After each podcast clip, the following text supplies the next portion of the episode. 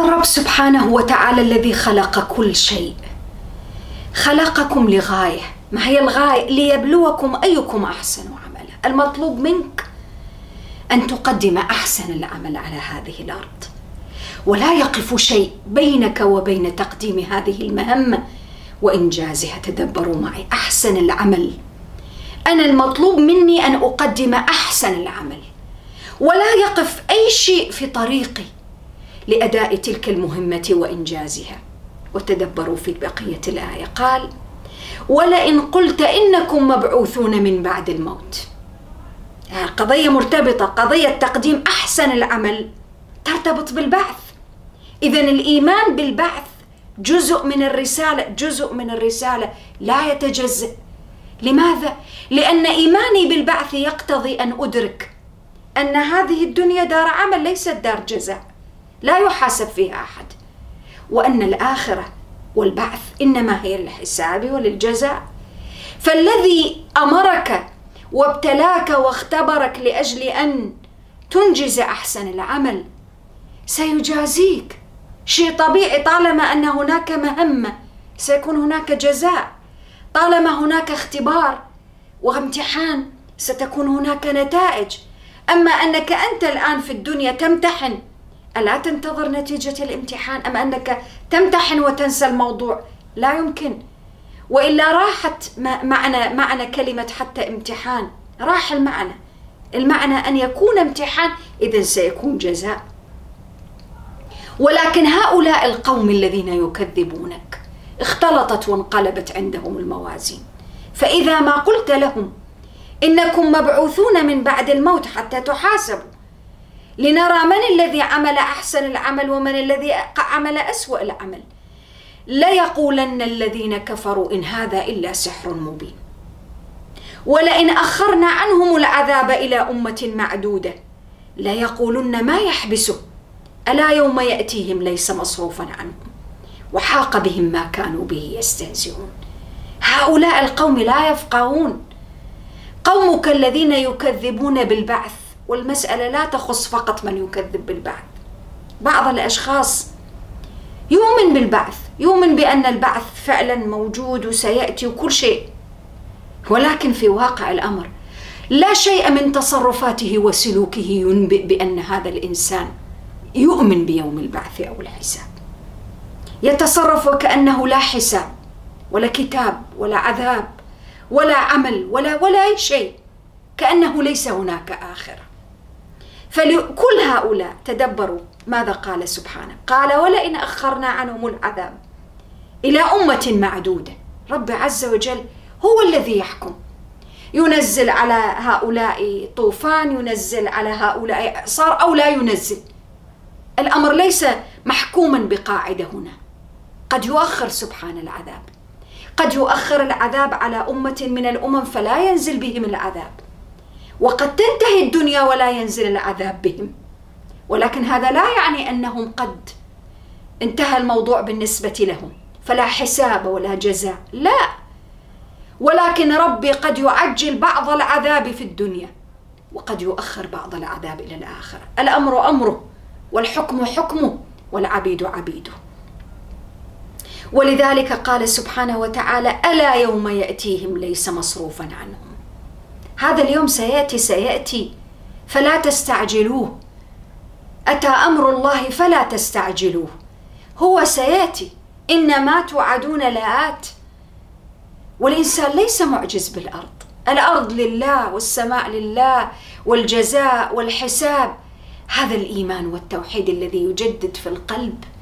صفاوة ونقاوة التوحيد. فيصبح الإنسان أكثر قوة وثباتا ورسوخا على الحق. ولذلك ربي سبحانه وتعالى قال وحاق بهم ما كانوا به يستهزئون. دعهم يقولوا ما يشاءون. يقولون سحر ويقولون كهانة ويقولون كذب ويقولون افتراء ليقولوا ما يقولوا ولكن في نهاية الأمر لن يكون إلا ما قال الله سبحانه وتعالى. ألا يوم يأتيهم؟ ليس مصروفا عنهم. سيأتي. تأخر تقدم في الآخرة في الدنيا سيأتي. أنت محاسب افعل ما شئت. ولكن في نهاية الأمر مرجعكم إلى الله. تذكروا الآية الأولى في سورة الآية الأول في سورة هود. إلى الله مرجعكم وهو على كل شيء قدير. افعل ما شئت. ولكن عليك أن تضع نصب عينيك أنك راجع إليه سبحانه. ثم ربي عز وجل أعطانا صورة للإنسان هنا. إنسان عامة في أحواله في تقلباته بين السراء والضراء. والمؤمن والكافر في ذلك سواء بمعنى تقلب الأحوال. فالدنيا بطبيعتها لا تدوم على حال. لا السراء فيها دائمة ولا الشدة والضراء فيها دائمة. لا الصحة دائمة وملازمة ولا المرض دائم ولا ملازم. طبيعة الدنيا هكذا. قال ولئن أذقنا الإنسان منا رحمة ثم نزعناها منه إنه ليئوس كفور. تدبروا هنا. لماذا ربي عز وجل جاء بهذه المواصفات في هذا الموضع من الآيات؟ في هذه في هذا المكان. ذكرنا في بدايات ما قلنا. قلنا أن في بداية سورة هود ربي سبحانه وتعالى أراد أن ينزع فتيل المخاوف التي تراود الإنسان وهو يؤدي الأمانة. الرسالة يقوم بالمهمه ليبلوكم أيكم أحسن عملا. فتساور الإنسان وتراوده خواطر. بعض الأشخاص قد يقول أنا أخشى. أخشى أن أبدأ بعبادة الله سبحانه وتعالى وأزداد تقربا إليه وإذا بالابتلاءات أو المصائب تحل على رأسي. جهل. فربي عز وجل أعطانا القاعدة. ما من إنسان إلا وستأتي عليه رحمة وشدة. محنة ومنحة مرض وصحة ضراء وسراء. ولكن ما الفارق ما الشيء الذي يصنع الفرق؟ قال ولئن أذقنا الإنسان منا رحمة ثم نزعناه من إنه ليئوس كفور. هذا الإنسان بعامته في الحالة المعتادة أو في الحالة دعونا نقول حالة الإنسان غير المؤمن البعيد عن الله عز وجل ينتابه مباشرة اليأس وكفران النعم. بعض الأشخاص إذا الله سبحانه وتعالى ورب نعمه عظيمة. ربي عز وجل نعمه لا تعد ولا تحصى. ولكن هناك نوع من البشر يحسن تعداد النقم والمصائب. ولا يعرف كيف يعدد النعم. فإذا ما أصابته ضراء أصابته شيء شيء من الضر والألم والحزن. قال لم ينعم الله علي بشيء. نسي كل شيء في لحظة. يئوس كفور جاحد لنعم الله سبحانه وتعالى. قطعا ليس بالإنسان المؤمن. التوحيد حين يسكن قلبك يجعلك إنسان راضي إنسان حامد لأنعم الله شاكرا لأنعمه سبحانه مستشعرا اياها ولذلك أمرنا بأن نقول مرات ومرات الحمد لله رب العالمين. الصلاه لا تتم إلا بها. لماذا؟ حتى نتعلم كيف نحمد الله سبحانه وتعالى. نحمده على نعمه. قال ولئن أذقناه نعماء بعد ضراء مست. ليقولن ذهب السيئات عني إنه لفرح فخور. إنسان لا يفهم لا يدرك أحداث الحياة لا في نفسه ولا في من حوله. كيف يتصور أو يعتقد أن النعماء حين تأتي بعد ضراء انتهى الموضوع. ورفع البلاء. لا يفهم ولا يدرك ما في النعماء وما في الضراء من دروس وعبر ورسائل موجهة إلينا أفراد أو مجتمعات.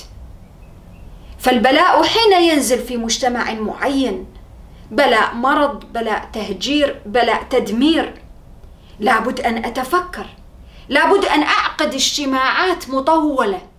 لأجل أن أفهم الحاله التي وصل فيها مجتمعي. إلى ما هو فيه. لابد أن أحلل. لابد أن أدرس الظواهر. لابد أن أتعلم. لابد أن أخرج بخطة عمل لمواجهة هذه المآسي والامتحانات والشدائد والصعوبات. أما أن أمر عليها هكذا دون وعي أو فهم هذه غفلة لا تليق بالعاقل المكلف المؤمن الذي أراد القرآن أن يصنعه. وتدبروا معي حين قال الله عز وجل واستثنى من هؤلاء. قال إلا الذين صبروا وعملوا الصالحات أولئك لهم مغفرة وأجر كبير. استثنى منهم من؟ وبدأها بمن؟ صبروا وعملوا الصالحات. تدبروا معي. عادة ونحن اعتدنا في تدبرنا لكتاب الله المقارنة بين الآيات في سور أخرى. ربي عز وجل من المعتاد أن يقول آمنوا وعملوا الصالحات. لماذا ربي سبحانه وتعالى في هذا الموضع؟ قال إلا الذين صبروا وعملوا الصالحات. السياق سياق صبر. الصبر على المحنة وعلى المنحة. الصبر على الشدة وعلى الرخاء. الصبر على السراء وعلى الضراء. كلاهما أنا بحاجة إلى إلى الصبر. ولكن الصبر فن وعبادة لا يحسنها إلا المؤمن. الذي لا يصبر فحسب وإنما يدفع به الصبر إلى العمل الصالح. الصبر بالنسبة إليه والمحن والشدائد والحياة بأحداثها بحلوها ومرها بقضائها بأقدارها. لا تمنعه أبدا من العمل الصالح لأن مطلوب منه العمل الصالح تذكروا ليبلوكم أيكم أحسن عملا. لا يعيقه ذلك عن العمل الصالح. ولذلك قال سبحانه أولئك لهم مغفرة وأجر كبير. لماذا جاء بالمغفرة؟ تذكروا في بدايات السورة قال وأن استغفروا ربكم. الآن قال أولئك لهم مغفرة. استغفر هناك فأعطاه المغفرة هنا. تدبروا في الآيات التي بينها. الاستغفار والتوبة عمل. مشروع عمل. مشروع حياة. مشروع تجديد. مشروع عزم. عزم على إيش؟ عزم على التغيير. نحو الأفضل نحو الأحسن في حياتك كفرد أو مجتمع أو مؤسسة. لماذا جاء بالكلام عن أذقنا الإنسان منا رح لماذا الكلام في هذا السياق بالذات؟ ذكرنا ونذكر أن الحياة القرآن يعطيني الحياة فيها تقلبات. أقدار الله فينا. سواء ما آلمنا وأحزننا ولم نفهم لحد الآن حكمة الحكمة من وراء ذلك.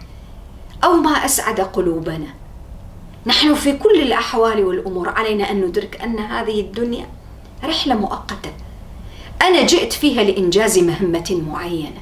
أنتهي من المهمة وأذهب. هذه هي الدنيا. تدبروا معي من الآية الأولى في سورة هود. إلى الآية الحادية عشر الآن. والآيات أعطتني منذ البداية بإحكام عجيب أحكمت آياته. بإحكام أعطتني الغرض من هذه السورة. بينت لي أداء المهمة سواء كانت مهمة الأنبياء بما فيهم نبينا صلى الله عليه وآله وسلم أو مهمة المصلحين والمجددين. أولئك الذين ينهون عن الفساد في الأرض يريدون الإصلاح ويطلبون التوفيق والهداية من الله سبحانه. أعطتهم هذه هذه الوقفات اللي على غاية من الأهمية. ما يصيبك من ضراء أو سراء ليس لأنك تقوم بالمهمة أو لا تقوم. هذه هي طبيعة الحياة. متقلبة. تجري سنن هذه الحياة وقوانينها على المؤمن والكافر. كل ما هنالك. أن توحيدك حصانة لك. أن توحيدك حصانة لك. من الوقوع في اليأس والجحود وكفران النعم والفرح والفخر والبعد عن الله سبحانه وتعالى. هنا جاءت فرح فخور في أي سياق؟ في سياق الذم وليس في سياق المدح.